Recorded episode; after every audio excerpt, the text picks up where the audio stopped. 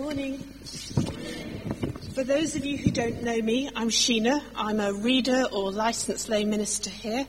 And isn't it wonderful this sunny morning? And to think that our colleagues are actually going to camp in fields that have a chance of drying out. Don't they deserve it? We just pray them good weather all week. And it's my privilege to share Psalm 32 with you this morning. But shall we pray first?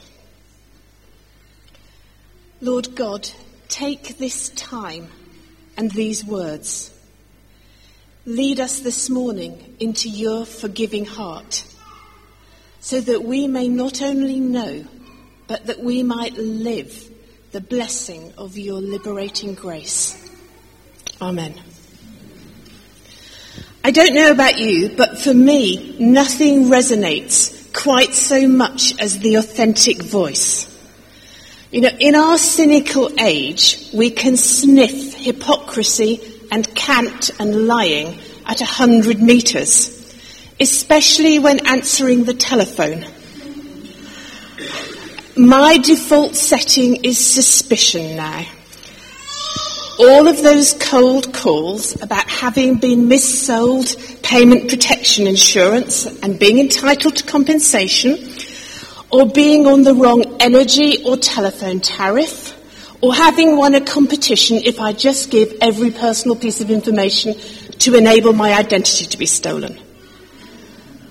We sense the hard sell. We sense the phishing. And don't you lament the days when answering the telephone was a joy because you thought a friend would be at the end of it? and you see, Psalm 32 is precious because there's a real, authentic voice speaking to us. And it's the voice of David sharing his experience about God who forgives. And you know, David is pretty well qualified to comment.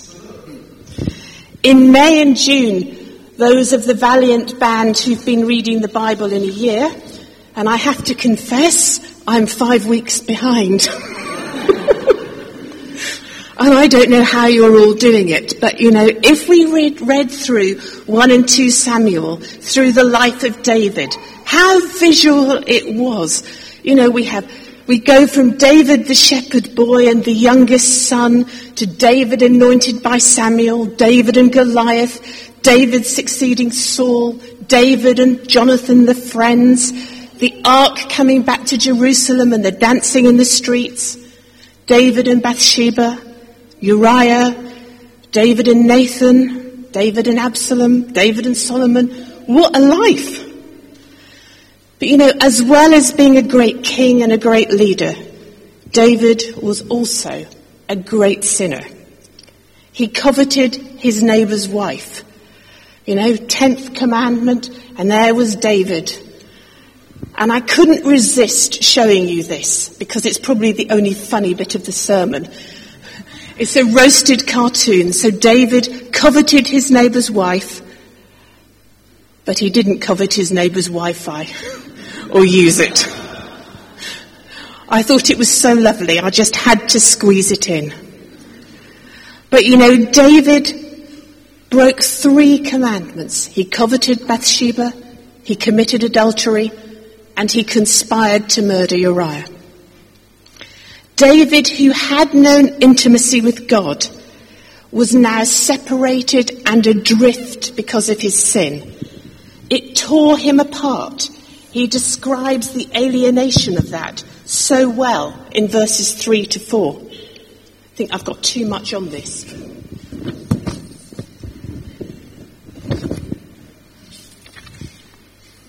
He describes it so well, I think.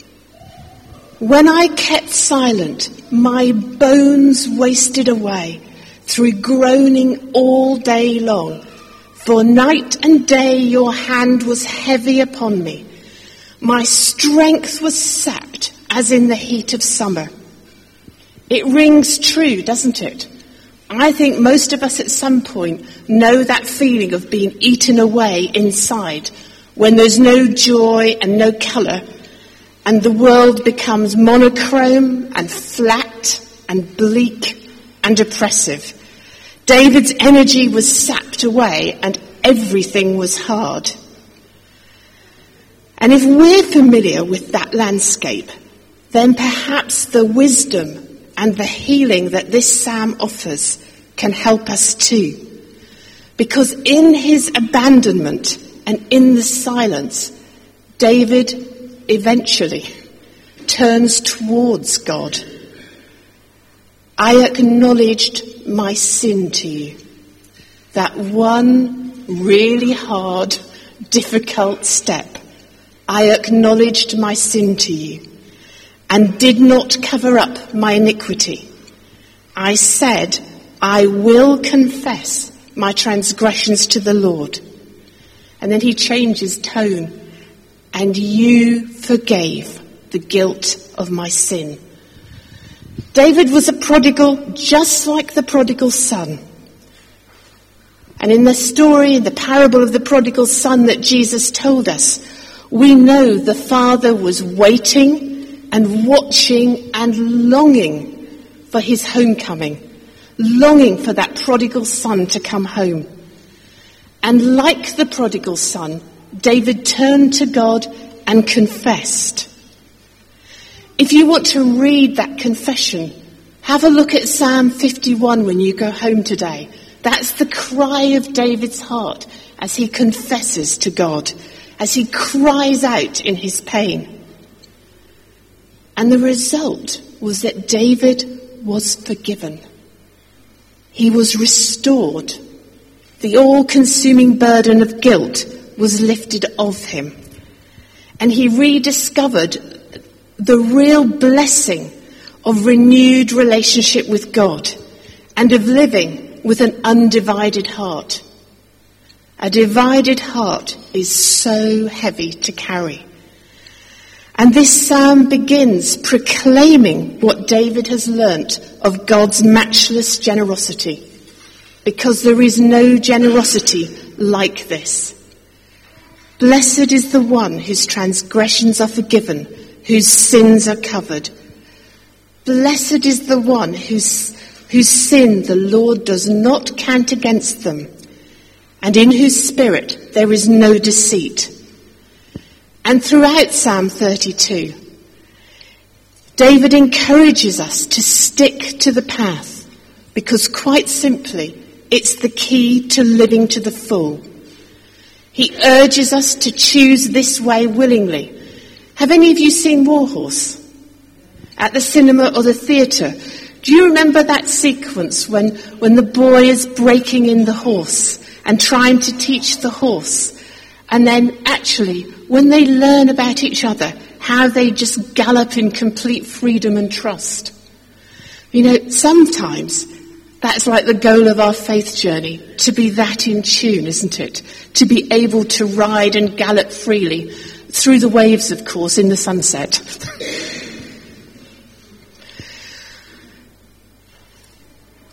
but sometimes, well, I don't know about you, but I'm pretty unreconstructed about all of this. And living in a forgiven and a forgiving way is a real challenge.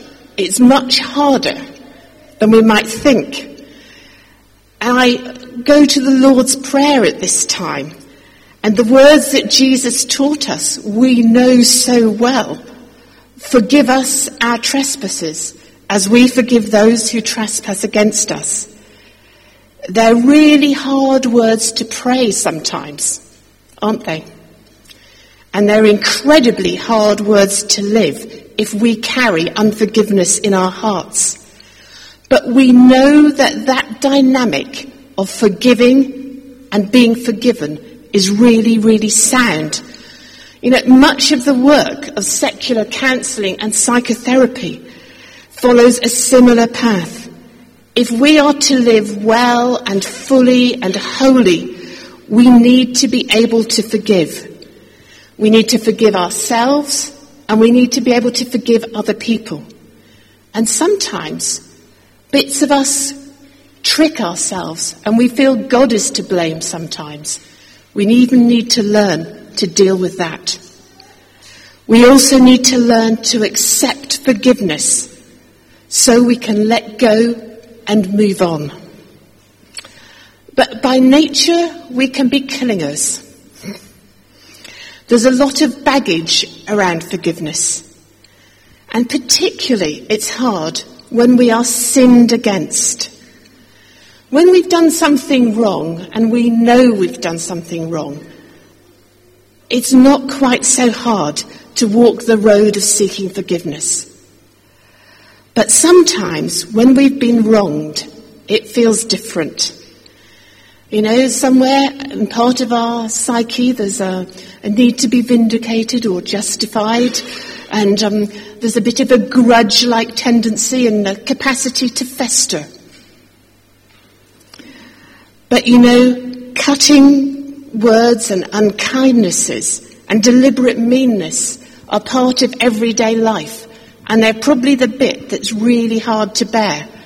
You know, how many of us as children were told by our parents, hoping to stiffen us up and put a bit of um, iron in our spine. Sticks and stones may break your bones, but words will never hurt you. It's rubbish, isn't it? Complete and utter rubbish. I've tried so hard never to say it to my kids, but I think I've probably failed. You know, most of us in our lives inside have been reduced to heaps at some point by words. But we don't have to stay in pieces. That's the message of this psalm. Our true identity is not in disabling words that people say to us. That is not the basis of our personality. Take the promise of God and his everlasting love. Let those words go. Forgive those people. Take hold of Isaiah this is a passage I find even more comforting now. I wonder if you'll guess why. Isaiah 46, 3 to 5. I have upheld you since you were conceived and have carried you since your birth. That's God speaking to us. Even to your old age and grey hairs, I am He. I am He who will sustain you. I have made you and I will carry you. I will sustain you and I will rescue you. That's what it's all about. That is the love that should be our defining, the thing we carry, not those words that have injured us. It's a real challenge to live the blessing and the blessedness at the beginning of this psalm that David talks about to let go of slights and wounds, not to be a lifelong victim, but to start the path to healing and forgiveness. It may take a while. I don't believe it can be an event for a really deep hurt. It's a process. We have to walk it. It's a journey. But we need to hold on to the essential truth that we have a loving, forgiving God. If we confess our sins, it says in 1 John, 1 John 1 verse 9, if we confess our sins, he is faithful and just and will forgive us our sins and purify us from all unrighteousness. And I think we could extrapolate if we confess the times when we've been sinned against that crush us and offer those to God, He too will uphold those and help us to the path of righteousness. You know, there are so many wonderful examples and testimonies out there to encourage us. You know, at an individual level, I think of some of the testimonies that Ray has brought back from his work in Wormwood Scrubs. When we hear of prisoners whose lives have been turned around, who hear that God can give them what nobody else can. But I also think of the wider arena because sin isn't just personal. Forgiveness isn't just about me and God. Forgiveness actually works at a national and an international level. And you know, think of the countries that have emerged from civil strife through reconciliation and forgiveness and are refashioning their societies. Think of South Africa and Rwanda. And I have to mention Mozambique and Angola and Kosovo and Northern Ireland. You know, the scale of these historic problems and divisions and injustice is so huge. But in those places, people have stepped out on the forgiveness route. Often it was just one or two people who began the first steps. Weren't you thrilled this week to see all of those children singing happy birthday to Nelson Mandela, the 94 year old Mandela? Or a few weeks ago to see Aung San Suu Kyi finally receiving her Nobel Peace Prize. You know, Mandela and Suu Kyi and Gandhi and Desmond Tutu. Gordon Wilson from Northern Ireland will always stand out in my mind as somebody who embodied forgiveness at the absolute, I don't know how he did it, but he is just the most amazing example. And I'm going to mention Bishop Dinis because he has been instrumental in shaping Mozambique and refashioning that country after civil war. Swords can be turned into plowshares and spears can be turned into pruning hooks if we forgive. Look at the symbolic pieces made from decommissioned weapons at the end of the Mozambican civil war. That's Bishop Dinis outside Twyford when he came and he shared some of that with the children at the school. And if you look closely at his cross, you'll see that it's made from the things inside a gun that push the spring to fire the bullet. Very technical. Is there a word for it? Hmm? Fire, it's a firing pin, isn't it? Brilliant. I knew there'd be somebody who knew here. Thank you. But you know, that project has actually taken 800,000 weapons out of commission. 800,000. In the beginning, just a few people in a church believed peace was possible. And have a look at the next picture, which is the last one. This is the throne of weapons that you can see in the British Museum, made out of hundreds of pieces of gum Neil MacGregor used it in his History of the World in a hundred objects. This is a symbol that speaks so powerfully of the road to forgiveness. My friend Helen has just come back from a Soma mission trip in the DRC, and it was a Ugandan and a DRC conference. And it began with the Ugandan delegates kneeling to ask the delegates from the Congo to forgive them for everything that Uganda had done in their country. The conference began with the repentance that David talks of in Psalm 32, and it completely changed and liberated everyone. And after the prayer ministry that followed that, symbolically, the Congolese and the Ugandans cleaned the church a church that had had atrocities committed in it, and together they scrubbed it. I want us today to be encouraged by these individuals and these countries who've worked from the entrenched enmity, out of which there seemed to be no hope or no forgiveness, and yet they are on their ways to more just societies. You know, when we look at Egypt now, and Libya and Syria. Can we pray for that now for them? That there are people already who are going to be those peacemakers, who are going to inspire people that the way ahead has to be to forgive. And you know, I acknowledge there are real, real difficulties because it's a complex path, isn't it, between forgiveness and justice.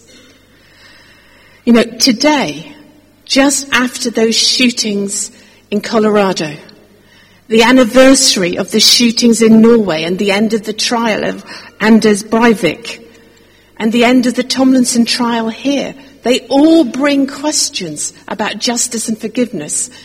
And I think it's complex. I can't answer it easily, and we don't have time to do that today.